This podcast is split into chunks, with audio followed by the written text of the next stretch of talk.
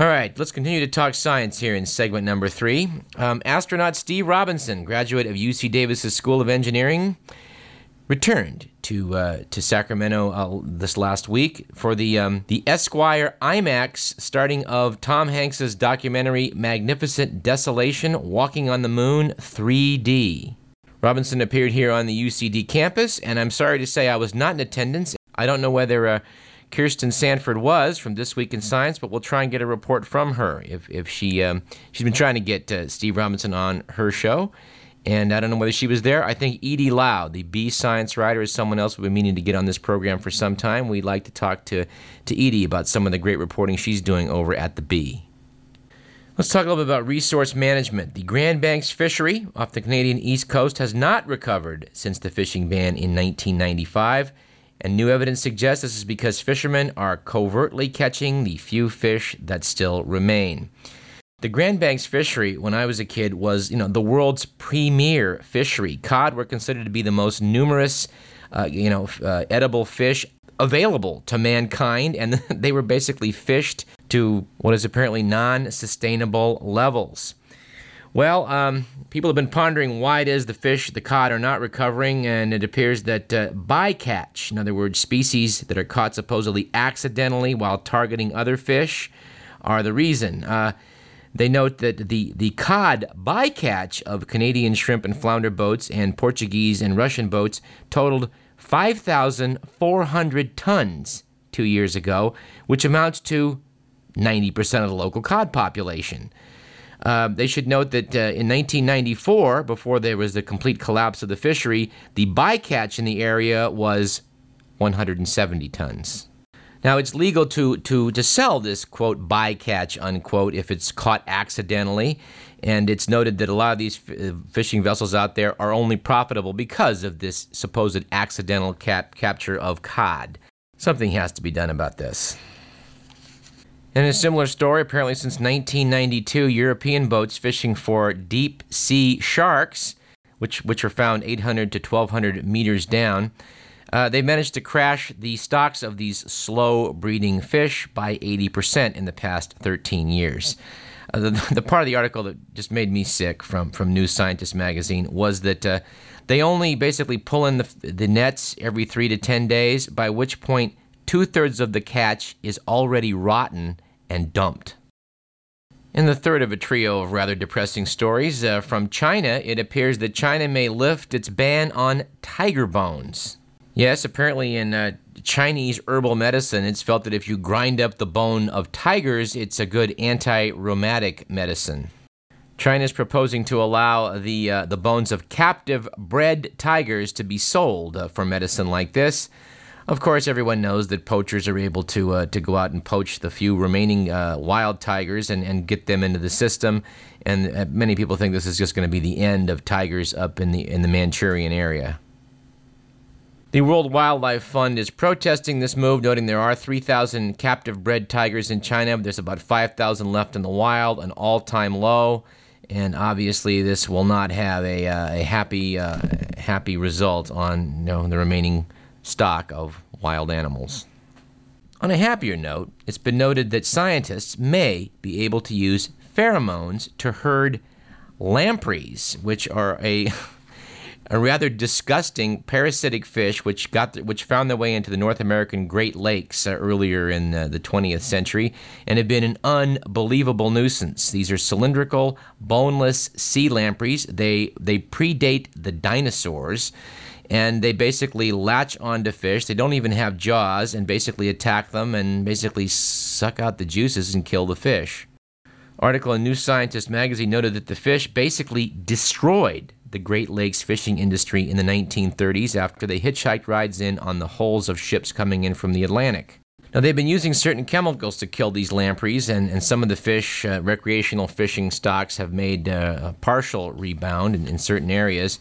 But the compound is toxic and uh, people aren't happy with it. So they're hoping by using a sex pheromone released by the male lamprey to attract females, uh, they could basically all uh, uh, round them up and, you know, kill them. But one thing that I thought was odd was that the lamprey populations in the Atlantic Ocean off the coast of Europe are down because in Europe it's prized as a delicacy and has been fished close to extinction.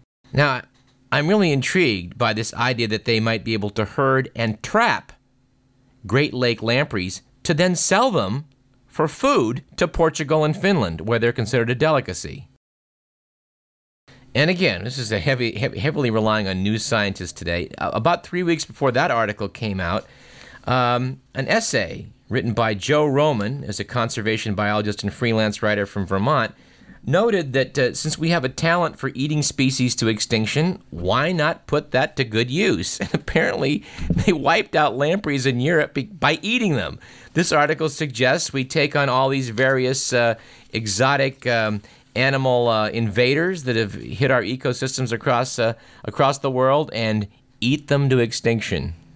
Case in point, they noted that the soft shell clam Mya arenaria is native to the U.S. East Coast. When you eat fried clam, popular dish uh, back east, you order you order one in Cape Cod in the summer, you're eating Mya arenaria, said Jim Carlton, an invasive species biologist at uh, Williams College in Massachusetts. They note that on the West Coast, though, it's become the most abundant clam in the Oregon bays, but is viewed as a waste clam. They note that in the UK, someone thought it'd be fun to bring the grey squirrel over. Well, unfortunately, the grey squirrel has taken the British countryside by storm. It's displaced the native red squirrel and is destroying the bark of native trees. They note that the Hadley Bowling Green Inn in Worcester put the gray squirrel on the menu. and apparently, diners were enjoying the dish, uh, which combined roasted squirrel with foie gras. Uh, but unfortunately, animal rights people got involved, protested, and, um, well, actually, they weren't protesting the squirrels, they were protesting the foie gras. At any rate, we've been eating squirrel in this country for a long time. Maybe it'll catch on over in Europe. They're encouraging people in the U.S. Southwest to eat crayfish at every opportunity. The Louisiana crayfish was introduced uh, as food for sport fish in the 1960s, but soon set about devouring native plants and mountain streams before moving on to native animals and eventually cannibalism. Eat crayfish at every opportunity, the department tells volunteers.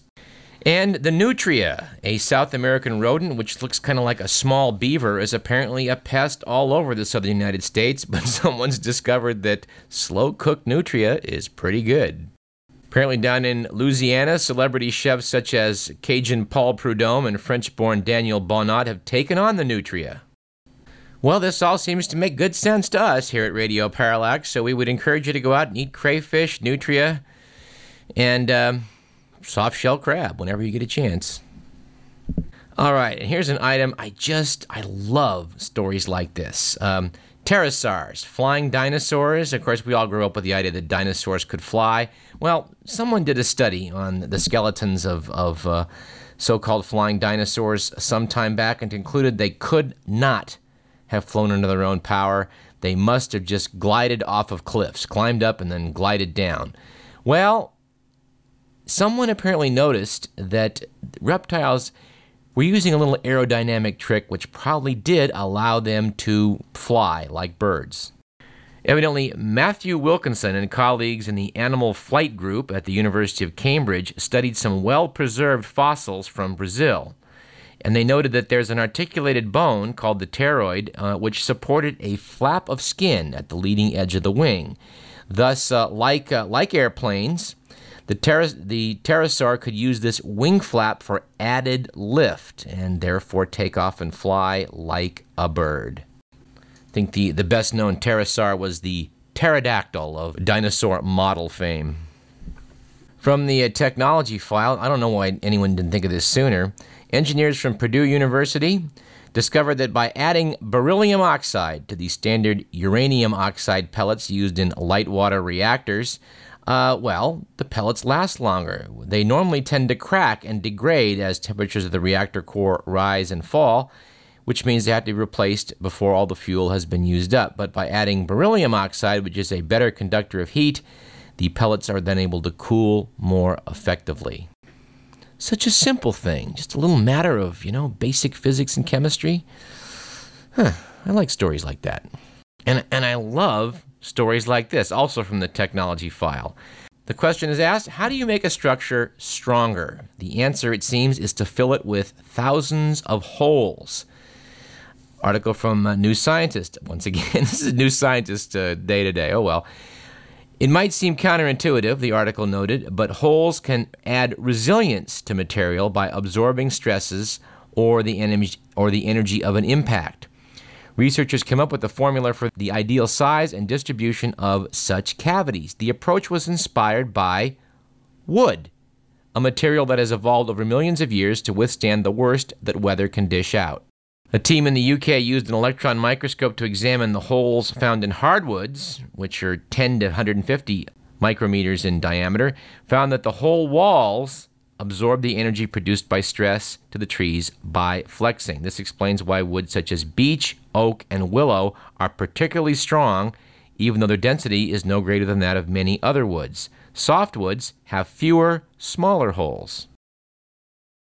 And it appears the jury is in, and gorillas are capable of mental calculations and abstract thought. This discovery came from the fact that the gorillas photographed in the wild in the Republic of Congo's uh, national park have been observed, at least in one case, taking a stick, reaching out into a stream, and using it as a depth gauge to see how deep the water is. There's a picture in New Scientist. Uh, and if you can pull it up on the web, uh, you, ought, you ought to give it a shot. I mean, it looks, it looks, it's just so human the way this gorilla is reaching out and just using a stick to see how deep the water is. It's really, really cool. An article in the Proceedings of the National Academy of Sciences shows uh, that apparently, when ancient mariners said that there were milky seas that, that glowed a bluish white at night, extended as far as the horizon, were true.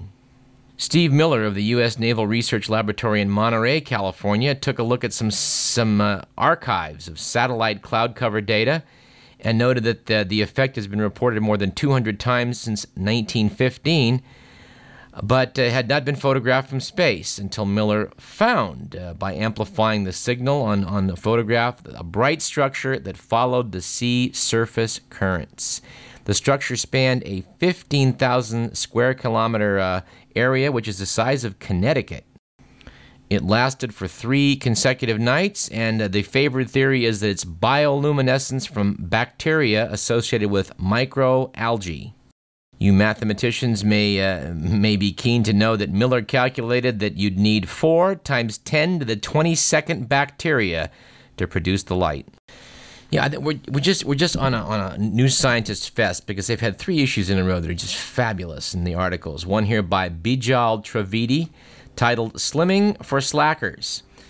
They noted that uh, at Washington University in St. Louis, they were rearing a bunch of mice germ free. The trillions of microbes that would normally live inside these mice guts are entirely absent. These germ free mice gorge on rodent chow. They eat, they eat, and they eat, and yet they do not get fat. If a normal mouse ate that much, they would quickly balloon up, but the mice in the bubble stay magically svelte. Now, they took some uh, genetically identical mice and had them with normal gut bacteria and found that the, uh, the germ free mice had 42% less body fat uh, despite eating 29% more food. Researcher Jeffrey Gordon thinks the reason is that bacteria make digestion so much more efficient that if you don't have germs in your gut, you pass through a lot of things you would normally break down. For example, the sugar loving Bacteroides theta iota bacteria for example, which accounts for 6% of all microbes in the colon, produces the largest arsenal of carbohydrate busting enzymes of any microbe sequenced. It has 240 such enzymes compared to 98, which are produced in the human body.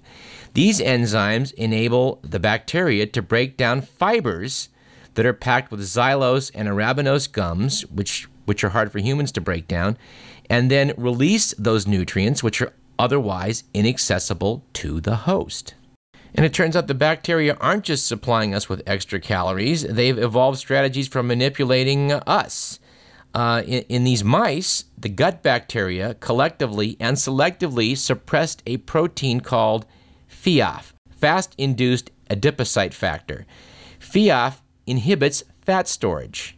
The germ free mice have nothing suppressing FIAF, and this helps them stay trim. The numbers in all this I found rather intriguing. When they start realizing how many how many bacteria in your gut, it turns out that there are you know uh, there are 500 to 1,000 species in all of our guts, and and the total number of, of, of microbes is more than 10 times the number of cells that make up the human body. So what what all of this means remains uh, incompletely clear, but it, you know obviously our gut microbes play a significant role in digestion, and they've co-evolved with us, uh, forging mutually beneficial relationships. The bugs get room and board in exchange for labor and chemical currency. Gordon estimates that uh, all the genomes of our of our gut microbes combined probably contain hundred times as many genes as those in the human genome. These microbes endow us with traits we didn't need to evolve on our own. We can expect in the years to come that various methods of, you know, probiotics, putting beneficial bacteria where we want them in our guts, is going to become a much more exact science, and uh, we're going to learn a lot about how to manage obesity with this. This is very exciting stuff. All right, we are just about out of time, um, so I want to close with an item from The Onion and would like to forward promote the fact that on next week's program, Joe Garden, staff writer of The Onion, will return to Radio Parallax to talk about their latest compilation from the archives of the satirical newspaper. I wish we had video. It shows a smiling Jacques Chirac and George Bush standing in front of a uh, an emblem that says Louisiana. Dateline Baton Rouge. The White House announced today that President Bush has successfully sold the state of Louisiana back to the French at more than double its original selling price of $11 million. This is a bold step forward for America, said Bush, and America will be stronger and better as a result. I stand here in unity with French Prime Minister Jacques Chirac, who was so kind to accept my offer of Louisiana in exchange for $25 million cash. Onion notes the state ravaged by Hurricane Katrina will cost hundreds of billions of dollars to rebuild. Now, Jack understands full well this one's a fixer upper, said Bush. He and the French people are quite prepared to pump out all that water and make Louisiana a decent place to live again. They got a lot of work to do, but Jack's assured me if it's not right, they're going to fix it.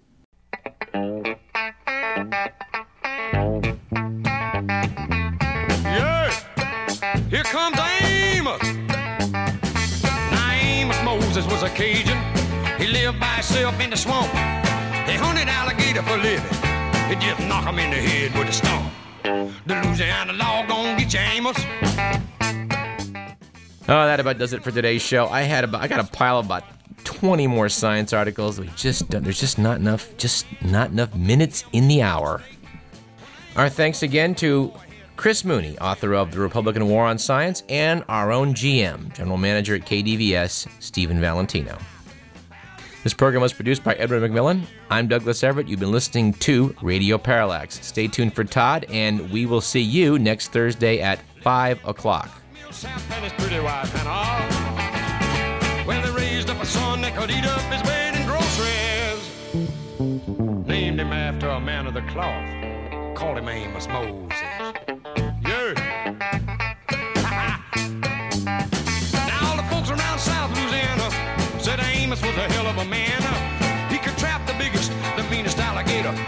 Just use one hand. That's all he got left, called alligator bit it. Left arm gone clean up to the elbow. Well, the sheriff got wind that Amos was in the swamp trapping alligator skin. So he snuck in the swamp, gonna get the boy, but he never come out again. Well, I wonder where the Louisiana sheriff went to.